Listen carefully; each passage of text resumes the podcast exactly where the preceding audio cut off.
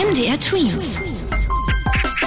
Dein 90 Sekunden Corona-Update. Wie verläuft die Corona-Erkrankung für Kinder? Das hat eine britische Studie untersucht und festgestellt, Kinder mit Covid-19-Symptomen sind im Durchschnitt nach sechs Tagen wieder gesund. Grundlage der Studie waren Daten von mehr als 1700 infizierten Kindern.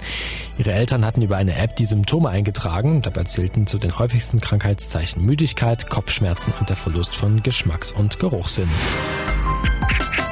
Sachsen prüft, ob nach den Sommerferien Corona-Impfungen an den Schulen angeboten werden können. Gemeinsam mit dem Gesundheitsministerium sind wir derzeit im Gespräch, inwiefern wir Impfangebote für Kinder und Jugendliche ausweiten können. Das sagte ein Sprecher des Kultusministeriums.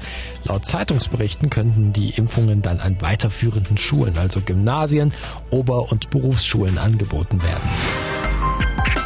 Deutschland gibt seine Lieferung des AstraZeneca-Impfstoffs jetzt komplett an Entwicklungsländer ab, die sich selbst kaum Impfstoff leisten können.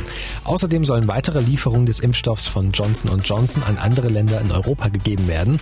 In Deutschland ist momentan zum Teil mehr Impfstoff da, als genutzt wird. MDR Tweet. Dein 90 Sekunden Corona-Update.